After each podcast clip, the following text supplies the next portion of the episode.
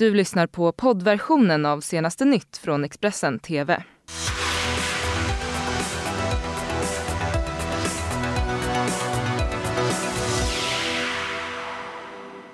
God morgon och välkommen till Senaste Nytt med mig Karin Bülow-Worje.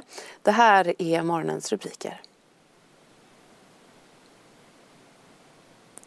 Stor explosion i centrala Stockholm i natt, flera kvarter avspärrade. Och hela Italien spärras av från omvärlden. Karantän för hela befolkningen råder. Och de första fallen av inhemsk spridning av corona utreds i Sverige. Ja, vi börjar sändningen i Stockholm där en kraftig explosion detonerat i stadsdelen Vasastan i natt. Samtliga fönster i ett café på Surbrunnsgatan krossades och flera kvarter, bland annat Odengatan, spärrades av. Enligt polisen är det okänt vad det är som exploderat, men man utesluter gasläcka. Ingen person har kommit till skada i explosionen. Ja, hela Italien har satt sig i karantän på grund av coronaviruset. Det meddelade Italiens premiärminister Giuseppe Conte igår kväll. Vår korrespondent Magnus Falkehed har lämnat den här rapporten. Ja, först måste vi se detaljerna i det här utspelet som jag åtminstone inte ännu har, utan det som framgår om första uppgiften nu är ju att det här ska vara på ungefär samma regler som de andra. Det vill säga att man ska göra allt man kan för att undvika resor runt omkring i landet annat än det som är absolut nödvändigt. Man vill att folk ska gå ut så lite som möjligt, att folk ska stanna hemma så mycket som möjligt. Och kort sagt, helt enkelt vänta ut det här viruset och man inte kan slå ner på något annat sätt, undvika att det sprids i den här takten som har spridits hittills i alla fall. Och hur skulle du säga också, du har ju pratat med flera italienare, hur är deras reaktioner på coronaviruset? Finns det en oro som är stor där? Det finns en tydlig oro som är stor här. Dels för själva viruset men också för konsekvenserna. Det här är ju ganska historiska ändå beslut som fattas här i Italien nu att stänga ett land, även om de ger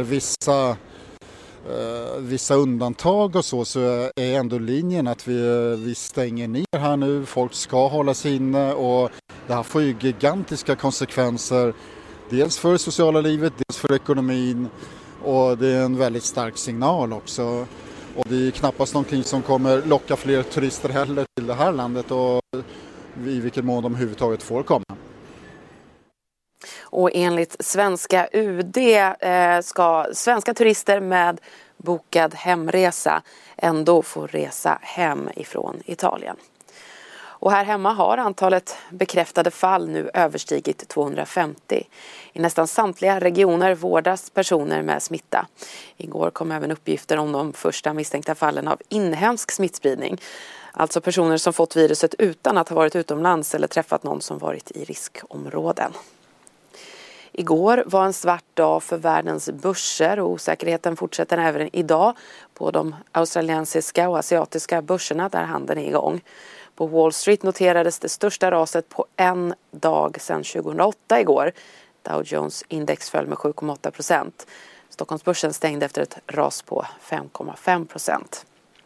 Förutom coronaoro kopplas börsnedgången till priset på råolja. OPEC-länderna, alltså de som producerar mest olja i världen, har svårt att komma överens med Ryssland om prissättningen utifrån den minskade efterfrågan på grund av corona.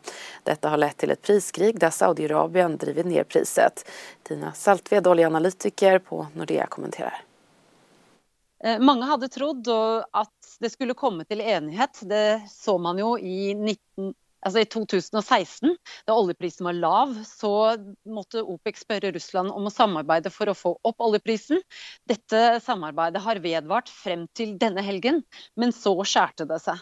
Så det er rett og slett knute på tråden mellom da Russland og OPEC om videre samarbeid som gjorde at Saudi-Arabia måtte true med å begynne å pøse inn med masse mer olje i markedet, og det inn i et oljemarked som allerede har veldig mye olje, fordi nettopp koronaviruset har bidratt til at oljeetterspørselen er svakere enn det som var tidligere ventet. Det känns som att börsen har nått har lite bottenkänning nu kan man väl säga, men osäkerheten är stor, men å andra sidan kursfallet på 20% är väldigt mycket, och om nu om coronasmittan inte blir så mycket värre än det vi har sett nu, utan vi klarar oss från en, så att säga, global pandemi, så tror jag att börsen kan ha nått sin botten. Men som sagt, om coronaviruset fortsätter spridas, och det som är mest oroande nu är ju inte Kina där det började, eller Sydkorea och Japan som var tidigare, utan nu är det ju Europa och USA som är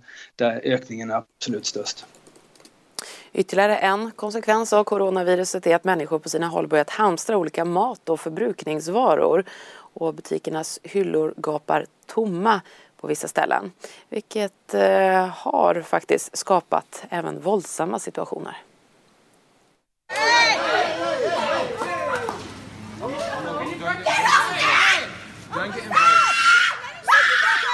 De här bilderna från en matvarubutik i Australien visar hur två kvinnor hamnar i handgemäng över ett paket toalettpapper. Den ena kvinnan har fyllt hela sin kundvagn men vägrar att dela med sig.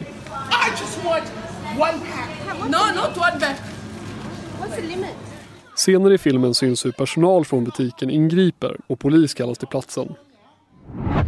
Hamstringen av olika varor på grund av coronaviruset syns i fler butiker på olika platser runt om i världen. Och även i Sverige ekar det på sina håll tomt i butikshyllorna. Även på landets apotek märks en kraftig ökning i försäljningen av värktabletter, munskydd och handsprit. Alltså, vi uppmanar alltid varje hushåll till att ha en egen beredskap. Det finns ingen tvekan om den saken. Däremot så, och vi tycker verkligen att man ska ha den här beredskapen. Det handlar om mat, det handlar om vatten, det handlar om värmekällor, det handlar om kommunikationsmedel i form av till exempel en batteridriven radio. Men vi ser ingenting specifikt just nu i avbrott av varuleveranser eller någonting i den stilen.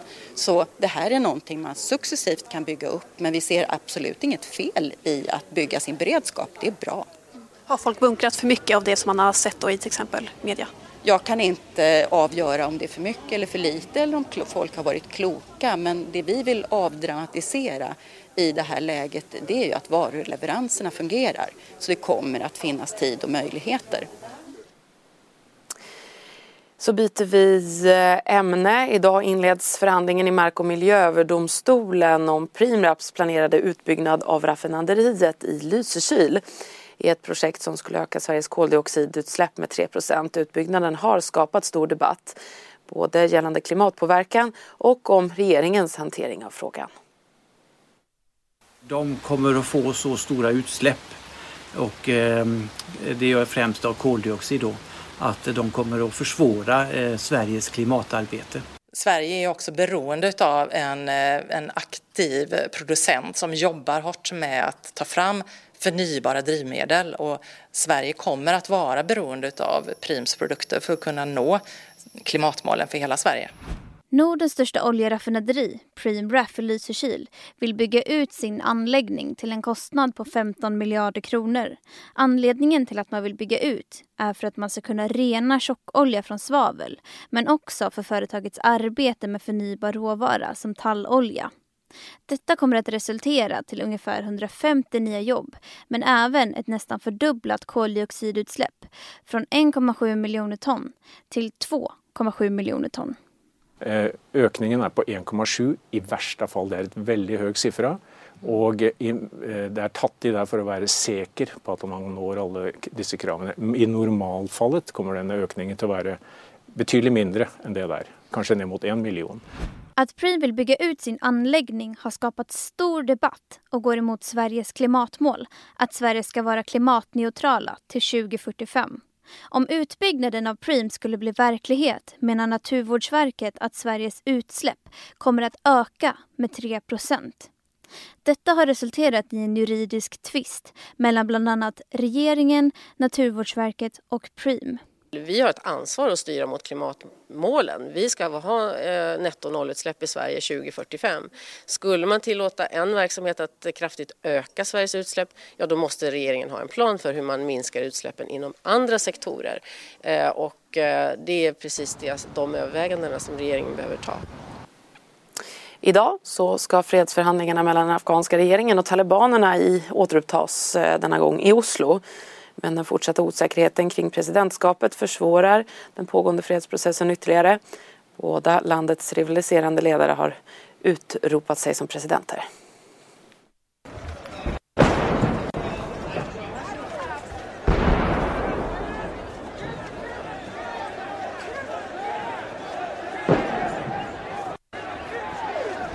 Flera raketer exploderade i närheten av presidentpalatset i Kabul på måndagen när Afghanistans president Ashraf Ghani höll tal. Talet hölls under en ceremoni där Ghani svors in sin andra mandatperiod efter en lång och utdragen process. Presidentvalet hölls i september förra året, men först i februari i år utropades Ashraf Ghani som vinnare av Afghanistans valkommission. Ett resultat som inte accepterades av presidentkandidaten Abdullah Abdullah, som samtidigt höll en egen ceremoni där han utropade sig själv till vinnare i presidentvalet. Abdullah menar att över 300 000 felaktiga röster har registrerats. Den fortsatta osäkerheten kring presidentskapet försvårar den pågående fredsprocessen. Under tisdagen ska fredsförhandlingarna mellan afghanska regeringen och talibanerna inledas i Oslo. Förhandlingarna blir nästa steg i fredsprocessen efter att talibanerna och USA skrev under ett fredsavtal i Qatar i slutet av februari. Vilket kan innebära till slutet för USAs längsta konflikt någonsin. Helene Leckenbauer är Afghanistan-expert och säger att fredsavtalet är historiskt. Ja, det här är verkligen ett historiskt ögonblick. Man har samtalat under 18 månader, talibanerna och representanter från den amerikanska regeringen, administrationen. Och det kommer att innebära till att börja med att talibanerna har nu garanterat att Afghanistan ska inte få bli en fristat för terrororganisationer som kan sedan då lansera attacker på USA och deras allierade. Och USA kommer att börja att reducera sin trupp. Idag finns det mellan 11 och 13 000 amerikanska soldater. Men det ska reduceras ner till ungefär 8 500 soldater under 14 månader. Så till USA. Innan förra veckans Super Tuesday och Joe Bidens framgångar i South Carolina så var han praktiskt taget uträknad. Men nu pekar allt på att han med största sannolikhet blir Demokraternas presidentkandidat. Men Bernie Sanders har fortfarande ett stort stöd inom först och främst partiets vänsterfalang. Och nu satsar den senatorn från Vermont på att vinna i Michigan. Healthcare is important to all of us. We met John Hatline in this exact spot 6 months ago, on strike against General Motors in Detroit, fighting to keep his union-paid health insurance. On Tuesday, he's voting for the candidate who could take it away. My vote's going for Bernie here in Michigan. I'm hoping that Bernie Sanders will have as good as health insurance that I have for the whole country. The union vote, crucial here in Michigan, nearly 600,000 members strong. Bernie Sanders beat Hillary Clinton in 2016 with their help. But now Joe Biden is fighting to bring them to his side. As President Trump won Michigan by a razor-thin margin in 2016 with the help of Macomb County, a white working-class suburb that voted for President Obama twice, then Trump. The fight isn't over. At a Sunday brunch here, Elizabeth Warren's supporters now looking for another choice. I'm leaning towards Joe Biden right now. Some would say that Bernie Sanders actually aligns more with Elizabeth Warren's platforms. Yes, somebody he does. Fellow Warren supporter Rhonda Warner is also voting for Biden. I think Joe Biden's experience and the support from other Democrats that I know he will need to get policy passed makes him the choice for me. Burt's Marketplace in downtown Detroit has been a staple in the African-American community for decades. A picture of the Obamas hangs inside. For voters here, Tuesday's election is another critical moment. I'm feeling like my life depends on it. We're praying like hell that Vice President Biden is the nominee. Is he just automatically a shoo-in with the African-American community? No.